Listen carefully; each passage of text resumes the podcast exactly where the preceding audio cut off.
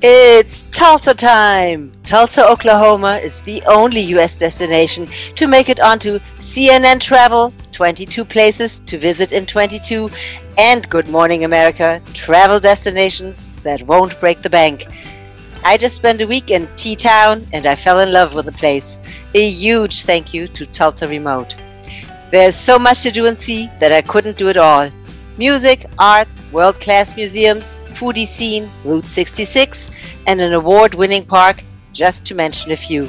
Let's check it out. I have very interesting guests and we will talk about things to do and see.